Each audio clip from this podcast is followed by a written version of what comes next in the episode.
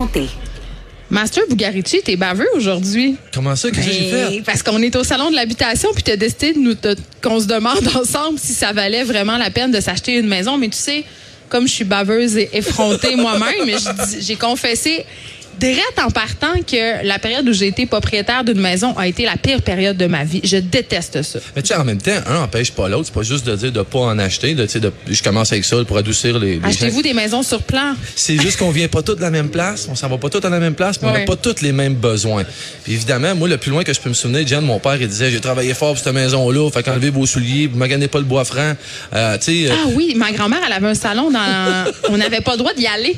Ben, tu sais, les meubles étaient plastifiés. Sais, il y avait des plastiques, c'est divans. C'est ça que j'entendais tout le temps. C'est enlève tes souliers pour maganer le plancher. Là, c'est le temps de laver les fenêtres, c'est le temps du grand ménage. Ah, c'est vrai, faut que je fasse un backwash à la piscine. Oh non, la aller- crise de piscine. Ben, faudrait que je change du bardeau sur le toit. Hey, Ouais. c'est vrai, les gouttières, faut les vider, sont pleines. Demain matin, faut se lever tôt parce que l'entrée est pleine de neige. Et nous, il y avait la corvée de feuilles. Ben, ça finissait plus, Jen. Tu sais que ma maison d'enfance, il y avait, avant qu'on déménage dedans, il y avait deux courts de tennis en avant que mon père a fait enlever. Mais je veux dire, t'imagines donc la grandeur du terrain? Est-ce que t'imagines, Master, que la corvée de feuilles, là, a duré deux semaines? C'est exactement ça. Mais l'affaire avec mon père, c'est Yvon, lui, ça lui faisait plaisir de faire ça. Lui, entretenir sa maison, prendre soin de ses affaires. Comment entretenir son âme? Ben, c'est en plein ça. Je que, sais. tu sais, même, même à ce, moment-là, lui, il a acheté ça en 72, avant les fils. Quand il a acheté son Payé ça bungalow. 20 000. Non, ben, c'est malade parce que justement, lui, il avait choisi, même à l'époque, ça coûtait juste 2000 pièces de plus de faire sa maison en briques. Il avait dit non, je le fais pas, j'ai pas un moyen. Yvon, il a jamais vécu de moyens. Puis c'est peut-être là qu'on commence à avoir un peu de misère, nous autres, en tout cas ma génération à moi. T'es-tu en train de nous confesser que tu au-dessus de tes moyens? Ben, Ah! comme à peu près tout le monde, je l'ai fait. Je, je vais, t'éclaircir un peu là-dessus, mais évidemment, tu sais, cette maison-là, lui, est payée, ça fait des lunes. Tu sais, puis en 2019, elle est jamais, elle est toujours pas recouverte de briques, mais elle a l'air comme une neuve. Mon père a donné de l'amour à cette maison-là, puis du temps comme ça ne se là, peut peignais-tu pas. chaque année? Là, Ben, en fait, mon père il a faisait ça, ses galeries de ben, chalets. Il a changé les revêtements avec les trucs qui apparaissaient sur le marché, euh, le Canexel, puis plein de nouveaux trucs qui Le apparaissaient. Ben, il l'a fait. On a eu du clapboard. Non, on dit du clabard. Du Saguenay, on dit du clabard. Chez nous, on parle bien anglais. Je le sais, là, j'ai appris à dire du clapboard depuis que j'habite à Montréal, mais on dirait que clabard, ça revient tout le temps vite. Puis Yvon, il est rendu à 79 ans. Puis Yvon, là, il est Ouais. incapable de s'en débarrasser de sa maison. Puis Il s'en occupe encore? Ben, il a- oui, parce que d'un, il est orgueilleux, de deux, il est travaillant, puis de trois, c'est sa fierté personnelle, mais il commence à avoir de plus en plus de difficultés à l'entretenir parce que C'est c'est quand même pas hein? rien. Ouais, Ben ouais. Moi, je, moi, je voue un grand respect à ça. Oui, il y a eu du fun à le faire, mais là, je le sens que c'est peut-être un peu moins le fun, mais il C'est pour- fait C'est pareil. pour ça que les personnes âgées, c'est un grand deuil. Tu sais, on dit, euh, ma grand-mère disait, bon, je m'en vais euh, au CHSLD parce que, puis elle était très triste de ça. Elle disait, je suis plus capable de tenir maison. Puis Mhm. tenir maison. Euh, c'était comme ça que tu te définissais comme personne. Tu sais, ton père, c'était par l'entretien extérieur, mais Ouais. nos mères, nos grands-mères, peut-être moins nos mères parce qu'on est plus jeunes, mais nos grands-mères, euh, c'était leur intérieur qui les représentait, qui les, euh, qui les situait sur l'échiquier social. C'est drôle parce qu'en t'écoutant parler, tu m'éclaires sur quelque chose que j'avais même pas vu. Bon. C'est que moi, je vois toujours. Mais en fait, tu sais que je suis séparé, ça fait un an et demi. Puis j'avais, j'ai acheté la maison avec ma- mon ex. Puis je me ramasse à revoir la maison toute seule et je me rends compte que c'est probablement ça. Je parle tout le temps du gazon, je parle des rénovations Oh, physiques.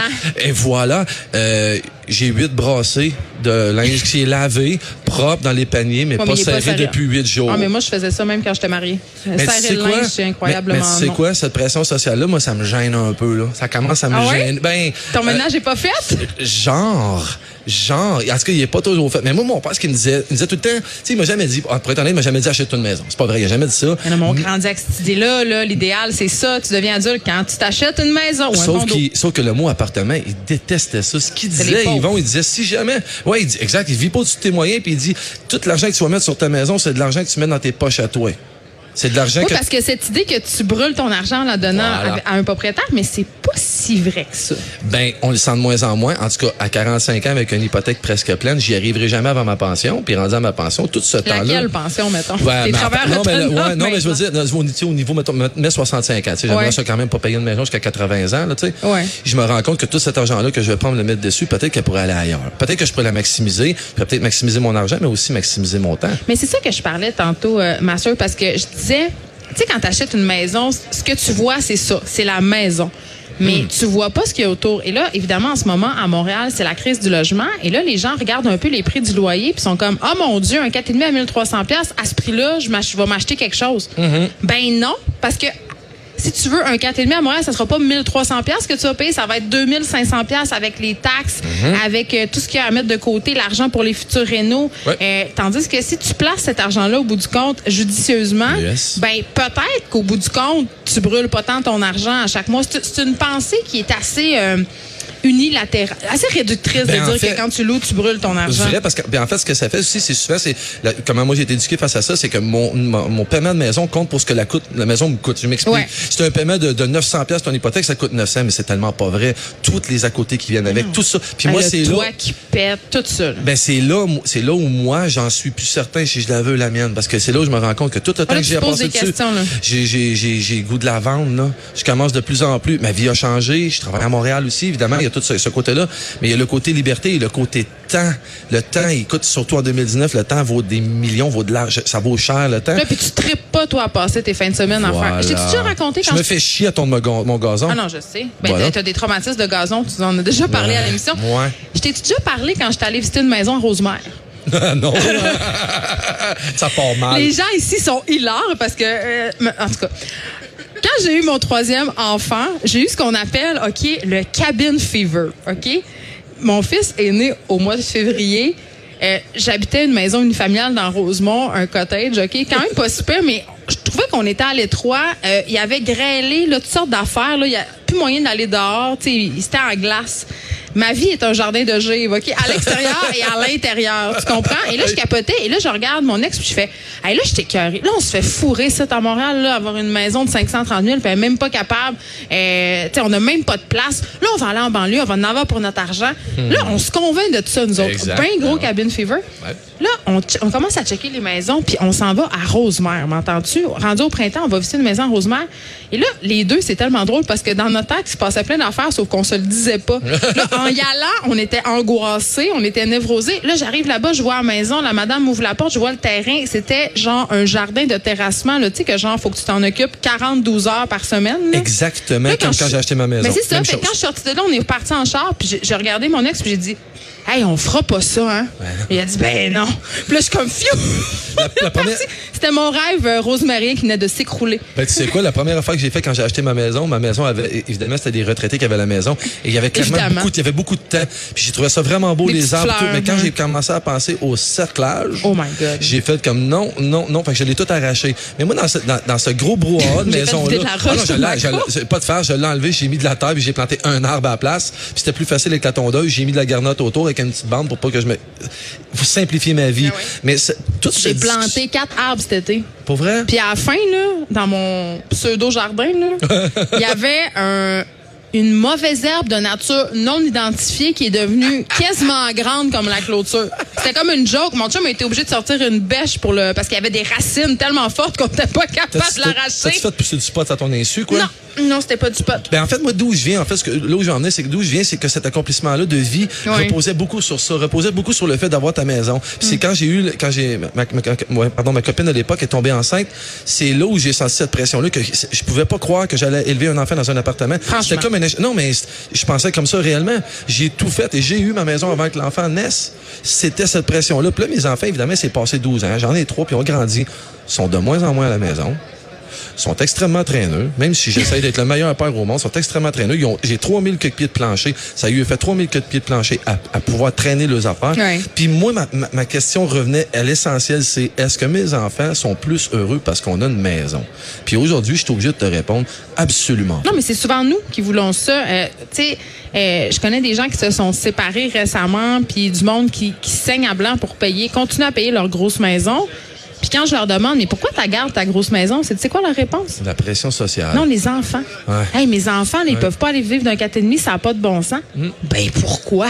C'est quoi, moi, mes S'ils ont enfants? une chambre puis un parc en face, pourquoi? C'est Ça en exa- sac, les Tiens, enfants. on est connectés parce que c'est exactement là, je m'en allais. Parce que moi, la piscine qu'il faut que j'arrange à tous les semaines, puis qu'ils viennent se Hey, on l'a parti au mois de juillet cette année. Juste te dire, puis on l'a fermé trois semaines plus tard. Tu l'as jamais lavé, puis été fermé en mois Hey, d'août. C'était dégueulasse. Non, mais on a- il y a des piscines publiques dans toutes les, dans Eh toutes oui. les villes. Il y, a- il y a des parcs, il y a tout. Hey, en banlieue, les gens les utilisent pas, ces infrastructures. Ben. Pourquoi? Ben, parce parce- que c'est pour les pauvres. Ouais, c'est ben, ça dans la mentalité. Je pense que je vais changer de catégorie. Je suis en grande réflexion. J'ai eu la conversation avec mes enfants, sont bien d'accord. La seule affaire qu'ils veulent, ils m'ont dit, ils aimeraient savoir chacun leur chambre. Mais ça, je comprends. Je suis prêt à coucher sur un sofa pour qu'ils aient leur chambre cette année. Non, t'es pas prêt. T'es Non, pas- non, vrai. t'es vraiment pas prêt. Non, mais c'est pas vrai, mais tout ça, c'est en fait, c'est de savoir, on vient pas tous de la même place. Évidemment, Non. moi, j'ai été élevé par des boomers, j'ai senti cette pression-là qui était pas directement liée à mes parents. Non, c'est social. Assez social. Puis que je suis en train de m'en sortir parce que oui, on évolue. Puis une maison, maintenant, c'est pas juste un bungalow qui t'attache. T'as 50 millions de sortes de maisons, t'as les petites maisons, t'as les conteneurs recyclés, t'as plein de trucs, t'as plein Hey, d'alternatives à remarqué ça? comment les gens. Moi, ça me fait capoter, là, la grandeur. Tu sais, à un moment donné, c'était la mode euh, des grandes cuisines. Ouais. Là, plus ta cuisine était grande, mieux c'était. Là, c'est les salles de bain. Ouais, ouais. Toi, tu sais, là. T'as j'en ai- fait Bon, pendant ben, c'est 18 ça. ans. Ouais. Master il a posé de la, de la céramique dans des douches. Ouais. C'était un, un artisan de la douche, comme Ouais. on dit. Ouais. Eh, c'est quoi notre problème avec les salles de bain? Pourquoi faut que ça soit des palaces? Parce que Mhm. à chaque fois que je vais dans des maisons en banlieue, parce qu'à Montréal, évidemment, on n'a pas l'espace pour ça, ou si tu as l'espace pour ça, c'est parce que tu es très riche. Uh-huh. Eh, les, salles de bain sont immenses. Immenses. C'est souvent. Puis là, je ne veux pas envoyer ça sur les femmes, évidemment, c'est Bon. un problème masculin aussi, mais il faut en parler. Non, non, il faut en Elle parler. quitté les lieux. Non, mais c'est parce que c'est cette, cette pression-là, les médias sociaux jouent là-dedans, dans ça. Là. Tout, tout, ben, ça. Mais la salle de bain, en même temps, c'est juste pour faire pipi puis prendre son bain. Je suis bien d'accord, mais la gang qui tripe sur Kardashian puis qui le regarde dans son palais royal, puis finalement, Ah ouais, c'est juste sa chambre de bain. Fait que t'as toutes ces empreintes-là. Moi, ce que je disais toujours à mes clients, c'est en autant que t'as de la place pour tes pieds quand t'es assis sur la bolle, Ouais. mais toi, donc une belle grosse douche. Évidemment, je prêchais ma paroisse parce mais que des dans les douches. on peut faire des affaires le fun. T'as tout compris. J'ai toujours dit, une douche, c'est multitask. Tu peux faire plusieurs choses dans une douche. Alors, maximise ta douche, puis laisse faire le pied carré qui sert à rien entre le bain, ta douche, puis la toilette. Je sais pas si tu avais vu, euh, c'est un reportage qui avait été publié par la presse. Ça fait quelques années. Euh, C'était sur à quel point les gens s'endettent pour avoir des maisons qui sont au-dessus de leurs moyens. Et quand on entre dans ces maisons-là. Ouais. elles sont vides. C'est clair. Moi, j'avais euh, la mère d'une amie à moi qui était séparée. Elle, euh, cette famille-là habitait Outremont. Évidemment, c'était pas décassé. On Ouais. s'entend. Ouais. Euh, mariée à un avocat. Lui décide qu'il sac son camp. Je ne sais pas avec qui. Mm-hmm. Elle, elle s'obstine qu'elle veut garder la maison. Et à un moment donné, j'allais passer du temps là et on soupait sur une table à pique-nique à l'intérieur. Wow. Et la maison tombait en ruine parce que la madame, elle avait pas d'argent pour rénover la maison, puis Ouais. elle avait pas non plus d'argent pour la meubler. Et ça, c'est pas juste dans des maisons d'outremont. là. On voit Ben ça à. Laval, les espèces de grosses maisons en carton, les châteaux Walt Disney. C'est ce que j'ai Il y a vu en rien. Les gens se saignent à blanc pour je sais pas quoi. En 18 ans, ce que j'ai vu, de, de- la plus grosse chose de différence que j'ai vu en 18 ans de construction, j'ai commencé au début des années 90 en construction. Ouais. Puis quand j'ai commencé dans la construction, un couple qui s'achetait une maison, s'achetait un bungalow. OK? Puis moi, j'arrivais pour faire... Tu grossissais, là. Tu changeais de maison Non, mais regarde bien comme c'était beaucoup plus, c'était encore mieux que ça. C'est que moi, quand j'arrivais à ces, moi, j'ai toujours été dans la céramique. Donc, j'étais dans les derniers à passer. Les maisons étaient presque finies quand j'arrivais dans la maison. Je faisais mes jobs. Au début, les, les terrains, les jeunes, le terrassement n'était pas fait. Il n'y avait pas de clôture. L'entrée était en roche. Parce qu'il y avait plus d'argent. Non, non, parce que les gens vivaient avec le moyen. Mais c'est ça, Les il y avait gens, plus d'argent. Ils allaient, ils allaient avec ce qu'ils avaient de besoin, Ouais. puis on faisait des chambres de bain normales. Dans les débuts des années 2000, Bon, ben là, il a commencé à... Les jeunes couples, il n'y avait pas plus d'argent. là. Ça coûtait plus cher à vivre. Ben là, je les voyais avec leur entrée à pavillonnier. La maison n'était même pas finie. là. C'était clôturé. Il y avait une piscine dans le cours qui était clôturée aussi. Cette, cette démence-là d'avoir tout du premier coup sans vouloir attendre, sans, comme ils vont dire, ramasse ton argent. Ramasse ton argent, puis après, toutes tes affaires quand tu as les moyens de les avoir. Mais aujourd'hui, les gens, quand ils construisent une maison, elle est finie, finale, quand ils rentrent dedans, bien Attends, puis il y a souvent. chose- C'est une folie, là. Il y a quelque chose que, en tout cas, moi, je trouve absolument excessivement pernicieux. Ça s'appelle la marge de crédit hypothécaire. C'est le mal. Ça, c'en est de la corde pour te pendre, euh, faire, à, faire à croire à quelqu'un qui peut aller jusque-là dans ses dépenses, La marge, de crédit, qu'il va y hypo- aller. la marge de crédit hypothécaire, euh, ça veut dire c'est une marge de crédit qui fait que tu peux hypothéquer jusqu'à 80% de la valeur de ta maison. C'est énorme. C'est, ils te fournissent le câble pour te pendre Ben, avec. moi, je- ben, mon père, c'est ce qu'il disait, puis on va se laisser là-dessus. La banque veut ton bien et elle l'aura. C'est tellement vrai. Je peux, je peux-tu quitter le plateau en pleurant? Mais non, mais là, qu'est-ce que tu vas faire avant? J'ai dit qu'on s'en allait, mais. Non, mais en fait, en fait, Tu vas- tu- mais tu en fait, c'est pas, pas- des, en fait, c'est pas défaitiste, c'est juste que rendu à 45 ans, mes positions ont changé, ma vision a changé, puis mes désirs ont beaucoup changé. J'ai une nouvelle vie, évidemment, puis je travaille plus à Montréal. Ça veut pas dire que je vais quitter Valleyfield. C'est juste que je suis rendu au point où j'en ai peut-être pas une besoin d'une maison, puis je suis rendu au point d'accepter que socialement, je m'en calisse que vous, que vous Tes pas enfants, ils sont là- bien ils sont avec toi. La seule, la seule condition, ils veulent chacun, Chacun leur chambre. Pour faire quoi? Leurs affaires à eux. Master Garici, merci. On va pouvoir t'écouter. Tu- Vous allez être en direct ce soir aussi euh, du Salon de l'habitation Les Têtes Enflées. Oui, ça, on va être ici, puis j'allais dire, j'ai goût d'emporter du vin, mais je- peut-être vas- que peut-être que Richard va en emporter, mais je suis Je sais pas, mais moi, je veux juste savoir si tu vas passer euh, l'après-midi en attendant l'émission à magasiner des douches. On s'arrête un instant. De 13 à 15, les effrontés. Cube